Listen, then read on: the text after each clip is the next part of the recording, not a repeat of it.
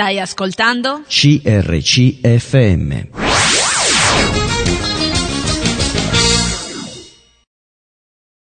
Buongiorno a tutti, grazie di essere con noi a Bibbia e dintorni, buon martedì e speriamo che voi tutti stiate bene al di là della, dell'apparecchio radiofonico. Oggi ritorneremo a parlare di riforma, parleremo di riforma e dintorni un po' prendendo spunto dal titolo del nostro programma. Gli avvenimenti del XVI secolo che vengono abitualmente designati come riforma protestante, fanno parte insomma, di una vicenda ecclesiastica e culturale di lunga durata. La storiografia protestante pone abitualmente la data iniziale della riforma nella vigilia della festa di Ognissanti del 1517, quando Martin Lutero, monaco dell'ordine agostiniano e docente di teologia nella nuova università di Wittenberg, affisse, in vista di una discussione pubblica, 95 tesi col titolo uh, De Indulgentiarum Virtute. La personalità di Lutero, la chiarezza e il vigore concettuale della sua visione teologica dominarono senza dubbio il conflitto religioso del Cinquecento ma la rapida diffusione di quelle idee in Germania e in tutta l'Europa si svolse nel quadro di un ben più vasto movimento culturale che ricollocava i testi originali delle sacre scritture e gli studi biblici al centro proprio della vita religiosa. Nel 1516, un anno prima della fissione delle tesi di Lutero sulle indulgenze, L'umanista Erasmo da Rotterdam pubblicò la prima edizione critica del Nuovo Testamento greco e la sua nuova traduzione latina che ebbe 300 edizioni in pochi anni. Il lavoro filologico e le opere di critica morale di Erasmo ebbero un'influenza decisiva nella formazione dei giovani intellettuali che a partire dal 1520 si schierarono dalla parte di Lutero e ben presto, con iniziative del tutto indipendenti, diedero avvio alla riforma nelle principali città libera, libere dell'area svizzera e renana, Zwingli a Zurigo, eh, Bucero a Strasburgo, Ecolampadio a Basilea e infine, alcuni anni più tardi, Calvino a Ginevra. Zwingli. Zwingli è un riformatore svizzero, fu uno dei protagonisti della riforma protestante, operò soprattutto a Zurigo e nella Svizzera tedesca, contemporaneo di Lutero, elaborò un progetto di riforma originale e con caratteristiche proprie diverse da quello luterano, pur muovendo dagli stessi principi di fondo, cioè l'autorità superiore normativa della Sacra Scrittura, la giustificazione per la sola grazia mediante la fede, l'unicità di Gesù Cristo come mediatore tra Dio e gli uomini, il rinnovamento della fede, della dottrina, del culto e della vita della Chiesa secondo la regola di Cristo, cioè eh, la Sacra Scrittura. Ordinato nel 1506 fu parroco a Glarus, diventandone am- ammiratore, insomma, ehm, a, fu, scusate, fu parroco a Glarus dove coltivò gli studi umanistici. Nel 1515 conobbe Erasmo da Rotterdam, ne diventò ammiratore e amico e a Zurigo nel 1518 come predicatore della cattedrale eh, vi compì proprio la svolta riformatrice che ebbe il suo epilogo nel 1523 quando in seguito ad, un, ad una disputa pubblica, Zurigo adottò la riforma nella versione proprio di Zwingli. Uh, poi Bucero, lui è un riformatore alsaziano, monaco domenicano e poi prete secolare versato negli studi umanistici, seguì Lutero dopo aver assistito alla disputa di Heidelberg e divenne col tempo uno dei grandi riformatori del XVI secolo. Eh, cominciò con gli altri predicatori a evangelizzare la città di Strasburgo che nel 1929 aderì alla riforma. Dal 1529 al 1549 edificò, proprio nel vero senso della parola, la chiesa di Strasburgo secondo un modello protestante, se così possiamo chiamarlo, ecumenico, cioè su un fondamento luterano l'edificio comprende elementi propri della riforma di Zwingli e di quella anabattista. Eh, nel secolo in cui si consumò insomma, la divisione della cristianità occidentale fu l'uomo del dialogo e perseguì proprio con tenacia l'obiettivo dell'unità nella diversità, non solo in campo evangelico, ma anche con il cattolicesimo romano. Ricordiamo che lui partecipò eh, agli importanti colloqui dottrinali di Worms e Ratisbona del 1541, anche se questi poi furono fallimentari. Ecco, di tutto questo parleremo con il nostro ospite, professor Valerio Bernardi. Vi ricordo sempre che lui è laureato in filosofia, insegna storia e filosofia in un liceo classico ed è eh, insegnante anche presso l'Università della Basilicata. Buongiorno Valerio. Buongiorno a voi, sì, sono qui. Hai fatto una giusta introduzione. Volevo uh, notare, no, rispetto a quello che hai detto, una caratteristica di questi altri riformatori rispetto a Lutero. No? Noi abbiamo visto che Lutero ha avuto uh, un rapporto particolare con il principe di Sassonia, quindi con un principe elettore, cioè con una persona che faceva parte in qualche modo dell'entourage dell'impero. E abbiamo anche detto che probabilmente la riforma luterana ha anche in parte un certo successo grazie all'appoggio politico, cioè nel senso che Lutero trova nel principe di Sassonia un protettore che gli garantirà, come dire, la salvezza anche in momenti difficili. Mm. E questo è un dato di fatto. La riforma di cui par- iniziamo a parlare oggi, eccetera, è una riforma eh, particolare, perché in questo caso invece noi abbiamo Uh, io l'ho denominata qualche anno fa, ma non sono solo io e Campi e anche Ricca, così, la riforma delle città. No? Non mm-hmm. è un mm-hmm. caso che noi citiamo, no? tu citi Zingri e citiamo Zurigo, eh, citiamo Bucero e Colampadio e citiamo Strasburgo, citiamo Calvino, no? potremmo citare Farel che era prima di Calvino e citiamo Ginevra. Cioè i nomi di questi riformatori che abbiamo fatto oggi e che sono leggermente differenti no? da quanto appunto succede con Lutero, sono legati alla vita di queste città, cioè alla vita di queste città che in fin dei conti sono eh, e sono legati in maniera tale che sono le città che decidono la riforma, cioè c'è un procedimento leggermente diverso no, da quello che ha portato alla nascita della Chiesa luterana. In questo caso non è un potere dall'alto, perché comunque un potere di un principe rimane un potere,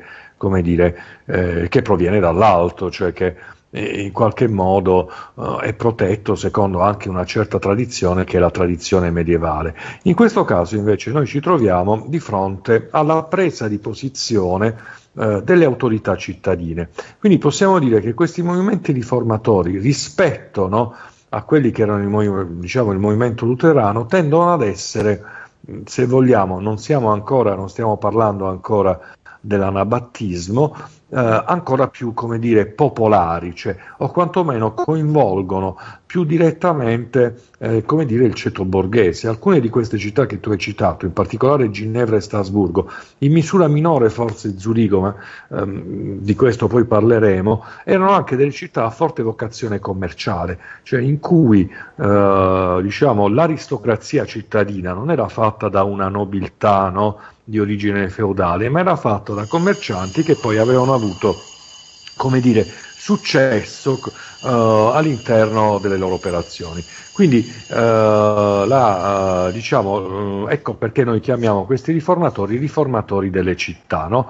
e anche questo sappiamo che il potere delle città era un potere che nasceva all'interno del Medioevo, ma che diciamo aveva dato una maggiore libertà rispetto ad alcune caratteristiche che invece eh, poteva avere un regno come quello di Sassonia che era periferico. E questa è una prima grande caratteristica importante. Una seconda caratteristica l'hai anche tu sottolineata ed è il maggiore rapporto che eh, questi personaggi rispetto a Lutero, no, che era un monaco agostiniano e che mm. quindi si era comunque formato in un ambito, come dire, eh, medievale di educazione, anche se in reazione ha una certa tradizione eh, medievale eh, che era appunto la via antiqua degli scolastici, tutti questi eh, eh esponenti tu, di cui tu hai parlato hanno in qualche modo invece una cultura che potremmo definire maggiormente umanistica, cioè sono influenzati maggiormente dall'umanistico. Tu hai citato giustamente il fatto che proprio Zwingli Uh, avrà, uh, cioè, conoscerà direttamente Erasmo da Rotterdam no?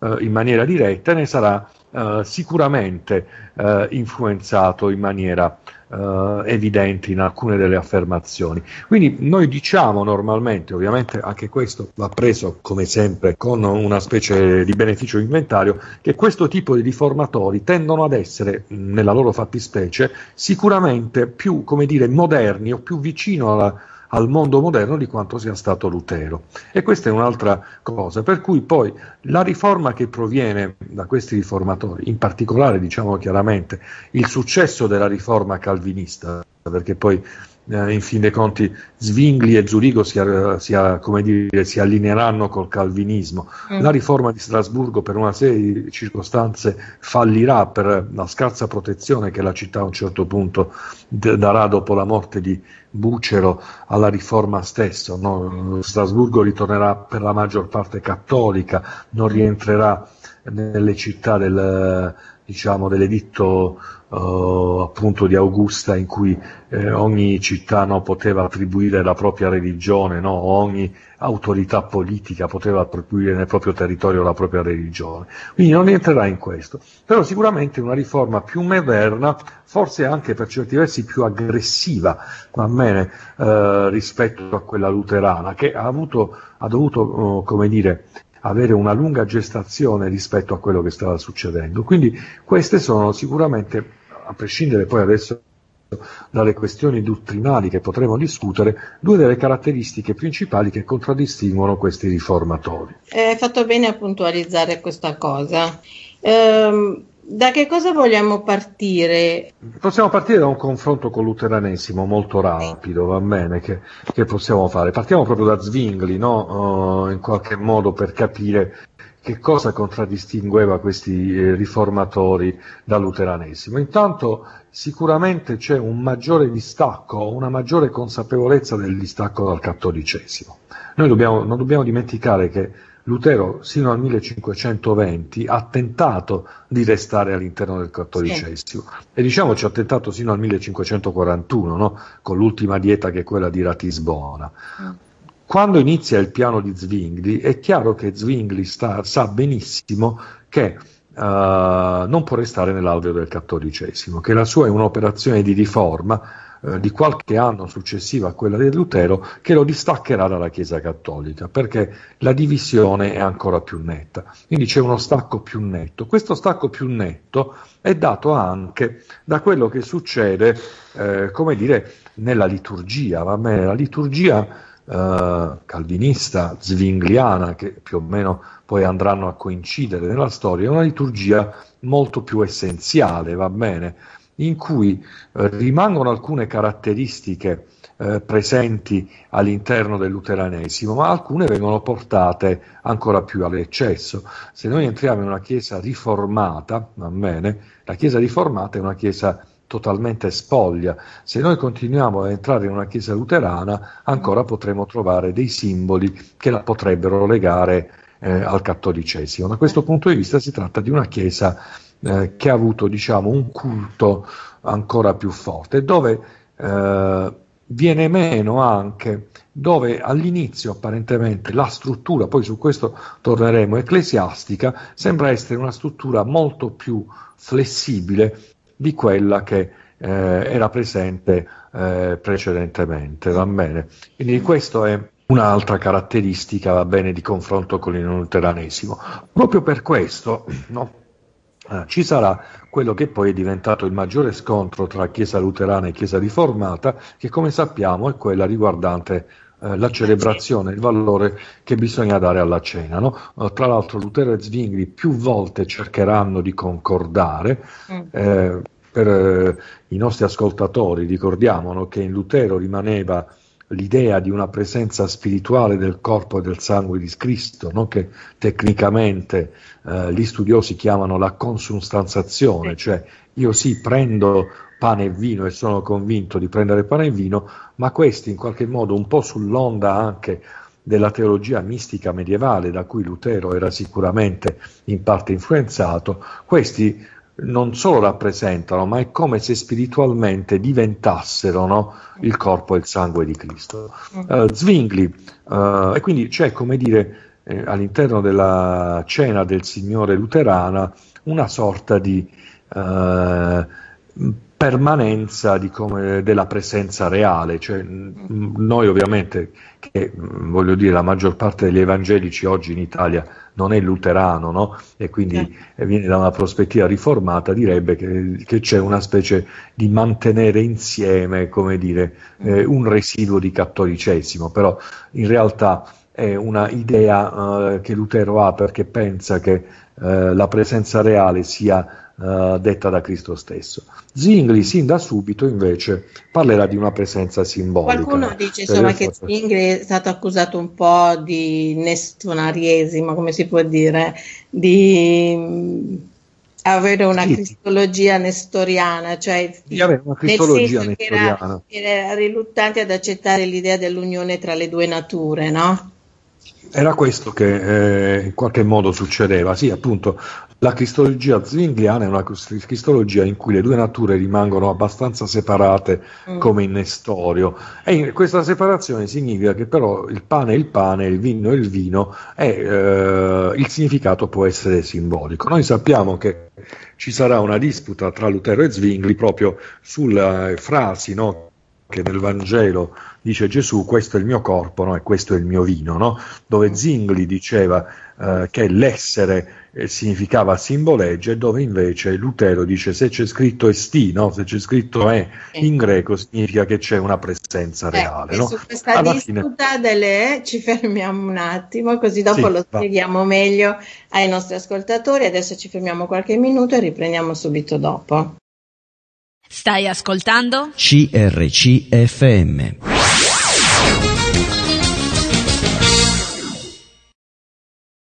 Allora, eccoci tornati, stiamo parlando di riforma protestante, in, nel caso specifico stiamo parlando di Zwingli e poi parleremo di Bucero. Mh, mm, e li mettiamo eh, diciamo, li confrontiamo, confrontiamo i pensieri di, di questi ultimi con, di, con, quello di Lutero. Abbiamo detto che i contrasti tra i riformatori raggiunsero una maggiore insomma, asprezza, come possiamo chiamarla, nella questione della teologia eucaristica. Uh, Zwingli non poteva approvare in nessun modo una dottrina della presenza reale di Cristo Mm, nella Santa Cena e ne stiamo parlando con il professor Valerio Bernardi. Valerio, riprendiamo sì, un po' questo argomento. Riprendiamo un po' il carattere. Allora, eh, stavamo dicendo, quindi da una parte Lutero vuole mantenere la presenza reale, sulla base anche di una sua interpretazione scritturale eh, che in qualche modo oh, diceva, se eh, in qualche modo oh, Gesù ha detto questo è il mio pane, il termine esti, il termine essere significa che quello è, cioè non può il significare corpo, la presenza, è il corpo, questo è il mio corpo, questo è il mio sangue, significa che il pane diventa corpo e che cioè, de- in qualche modo subisce eh, una presenza reale. Eh, perché le due cose possono essere compresenti, proprio ecco questa l'idea della consustanzazione. Zwingli diceva, siccome non ci può essere una presenza semplicemente spirituale, ma ci deve essere una trasformazione, allora io penso che là semplicemente ci sia un'idea di simboleggiamento, no? il pane e il vino simboleggiano e ricordano il corpo? Su questa cosa i due si eh, come dire, separarono e si separarono abbastanza, cioè le due chiese, perché poi voglio dire, uh, è vero che anche Calvino ha cercato di parlare della cena del Signore e ha cercato una forma di compromesso, di cui poi magari parleremo, che però era più tendente verso l'idea zwingliana uh, di cena del Signore. Alla fine bisogna dire che le chiese, la Chiesa diciamo riformata e la Chiesa luterana si separarono per questo motivo, va bene? Eh, e eh, cosa succede? Eh, si sono poi alla fine riunificate o riconosciute eh, su questa cosa solamente nel 1975 con la cosiddetta Concordia di Leuenburg, va bene? Che in qualche modo ha riportato e sedato il problema che si era aperto con Lutero e Zwingli. Ora, a prescindere dal valore adesso che vogliamo dare a questo uh, prob- cioè, questione, sicuramente questo ci fa capire anche su quanto che ruolo giocasse no, all'interno della riforma l'analisi filologica, uh, l'interpretazione in qualche modo della Bibbia. E sicuramente il testo, cioè qua, questa è una vera lotta sul testo biblico che manifesta un'altra delle peculiarità che avrà la riforma. No? Il libero esame della scrittura può portare appunto mm. Due credenti ad avere interpretazioni diverse no?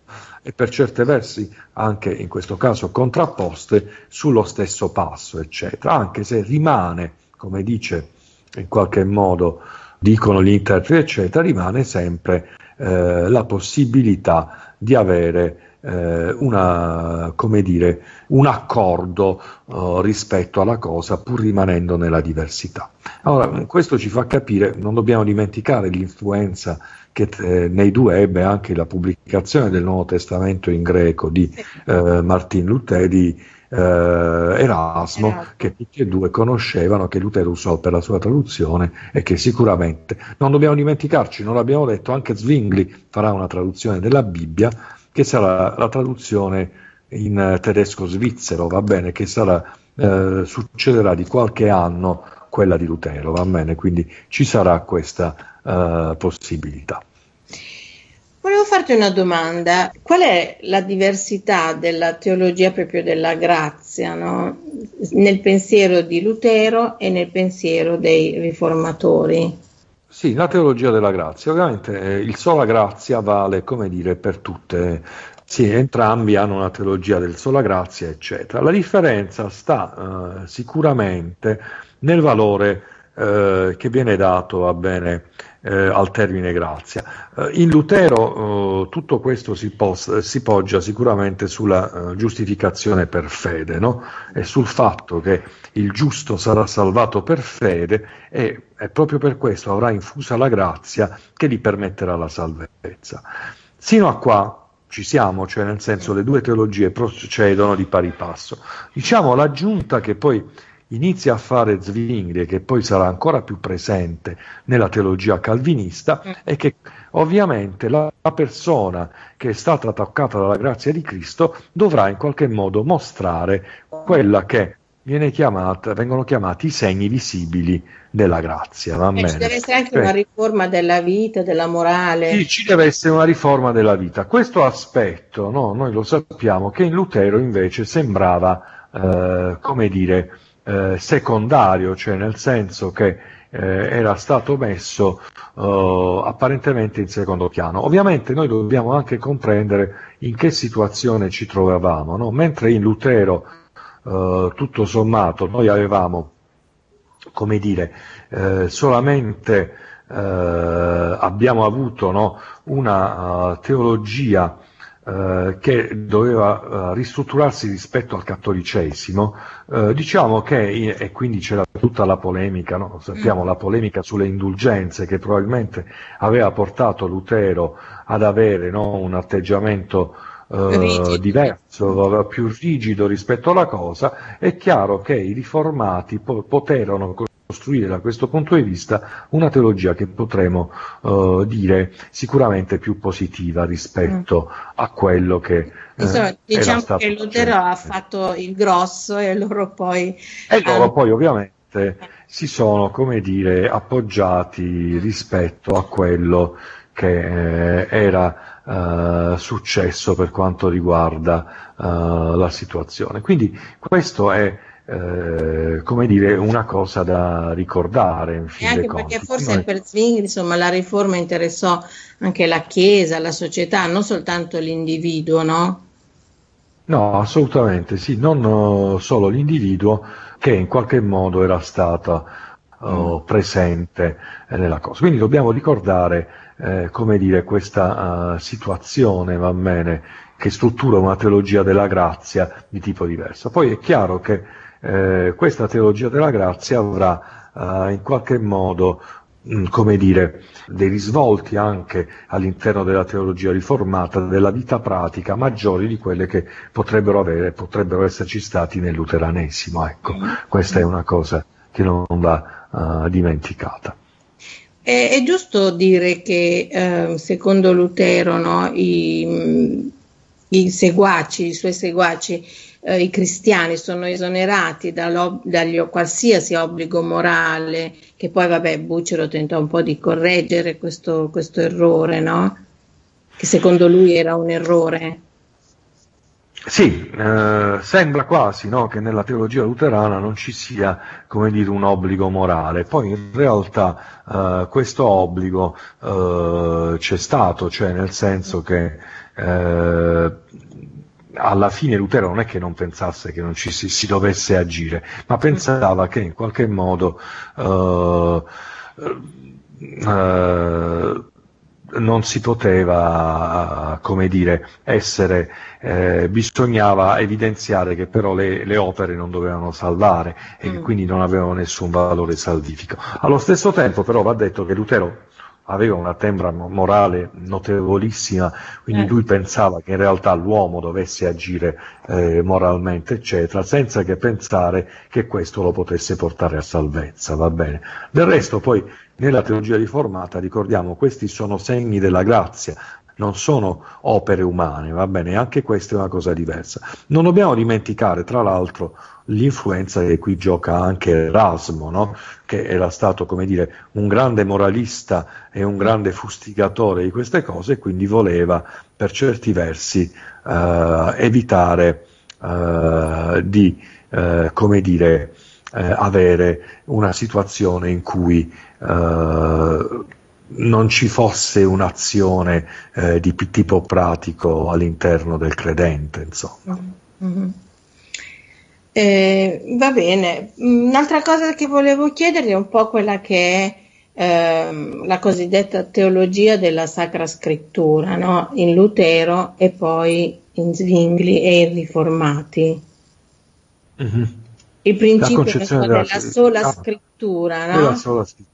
Sì, il principio della sola scrittura vale per, anch'esso per tutte e tre le chiese. Diciamo che possiamo dire che c'è una differenza e potremmo dire che all'interno uh, che le chiese riformate tendono a essere probabilmente ancora più bibliocentriche mm. di quanto siano le chiese non uh, riformate, le, cioè le chiese luterane.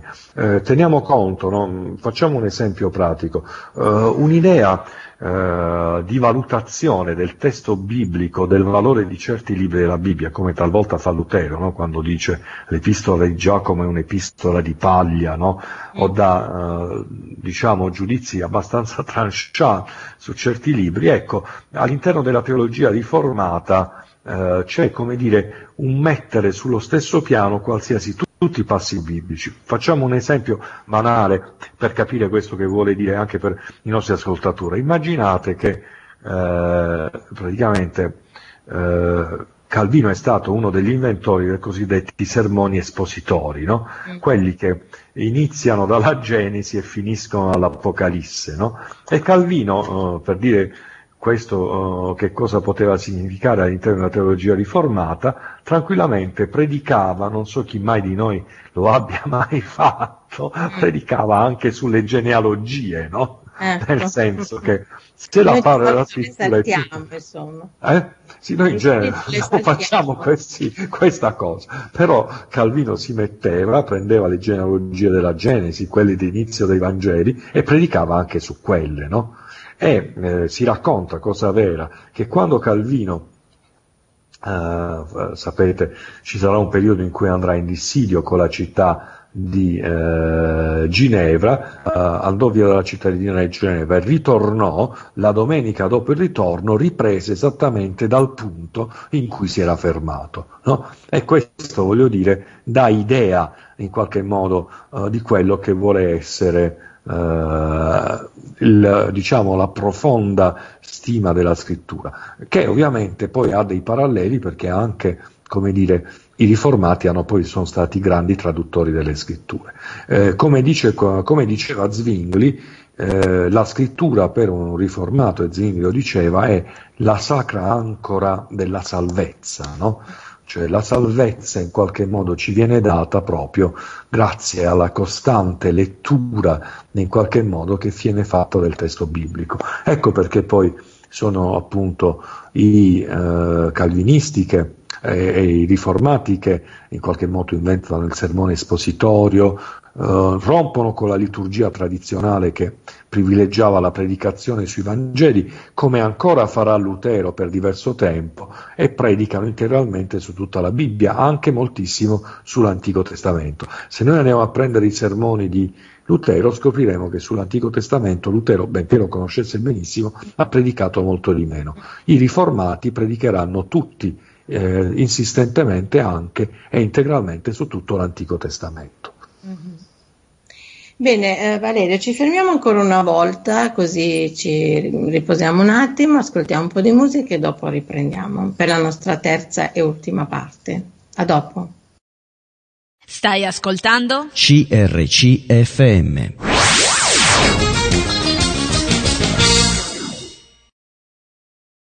Allora, eccoci pronti ad affrontare questa terza e ultima parte. Stiamo parlando di riforma, stiamo parlando di, dei riformatori eh, rispetto a Lutero, abbiamo parlato di Zwingli e abbiamo fatto accenno anche a Calvino. Non abbiamo eh, detto molto su Bucero, forse eh, conviene dedicare quest'ultima parte a quest'altro eh, personaggio. Eh, un po' l'ho introdotto nell'introduzione. Eh, Valerio. Ah sì, Bucero appunto è un personaggio molto interessante perché Eh, potremmo dire... dire che- scusami un attimo, possiamo dire Sì. che mentre ehm, cioè che sia Zwingli che eh, Bucero s- sono stati educati nella via antigua di Tommaso d'Aquino. Sì. Co- Cosa, Sì, sì, cosa la vuol dire? Eh, che eh, in realtà loro, al contrario di eh, Martin Lutero, che in qualche modo era, no, aveva scritto anche Contra Scholasticos ed era stato influenzato moltissimo dalla eh, filosofia di Guglielmo da Occam, dal nominalismo, eccetera, eh, rimangono invece molto legati, per esempio, alla logica, alla sistematicità, eccetera. Uno dei motivi per cui non troviamo in qualche modo essere eh, presenti eh, all'interno del, del modo di essere eh, eh, delle, eh, come dire, eh, di Lutero, no? che è un modo asistematico, deriva un po' da questo. Gli scritti di Bucero e di Zwingli tendono anche ad essere più sistematici, a seguire più una logica, a seguire uno schema più tradizionale, proprio perché seguono più la via antiqua e eh, pri- danno quindi una certa evidenza all'uso della ragione, perché questa è anche una delle altre caratteristiche, va bene, che in qualche modo è presente all'interno eh, della- dell'idea eh, di Bucero e anche di Zwingli, eh, di come si scrive un'opera anche di tipo teologico. Ok, grazie per questa spiegazione.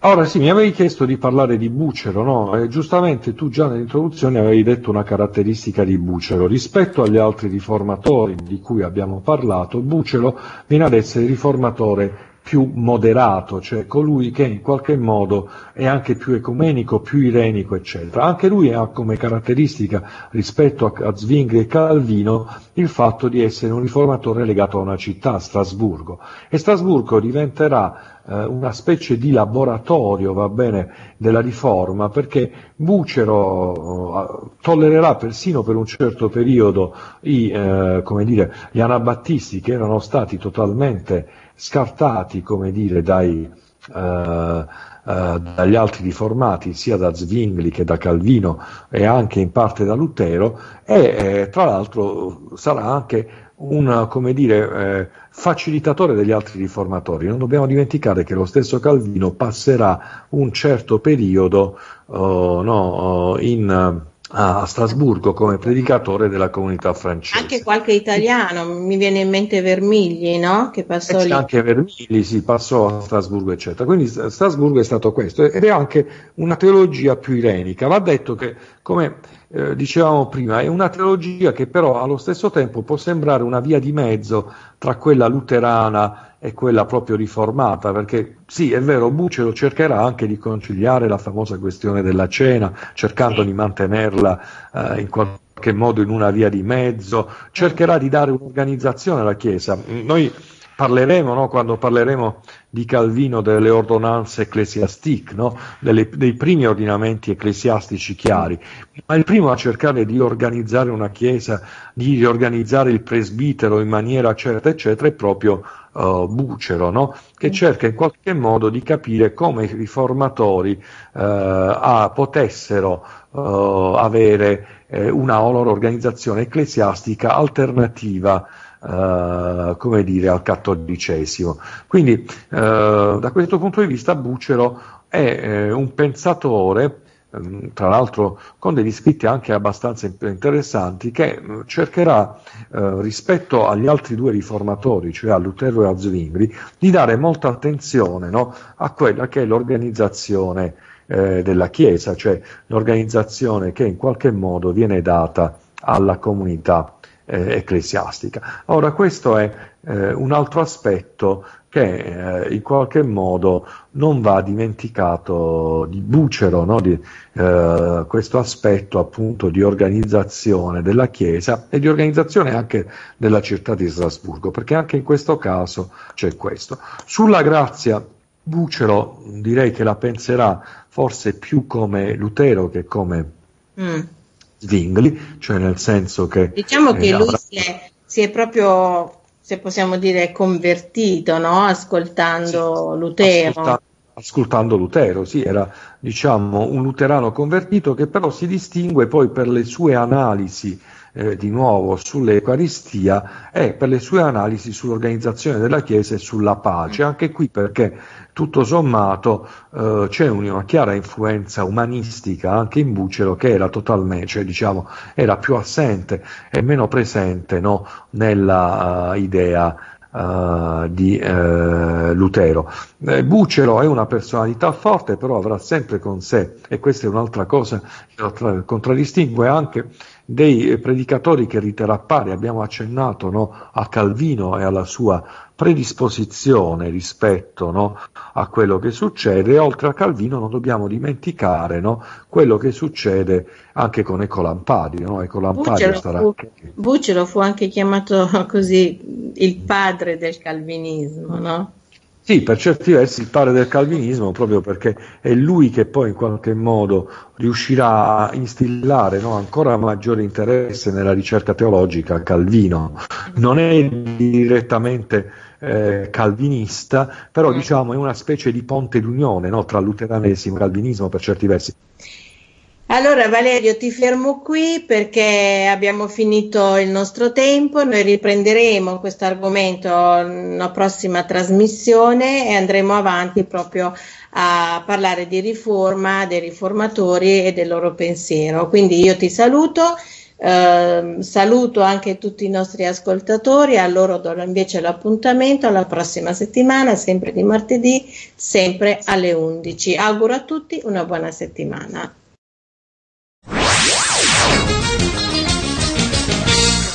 Appena ascoltato un programma prodotto da crc.fm.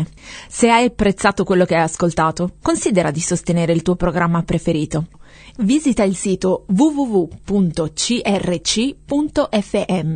e ricorda, il tuo sostegno è prezioso.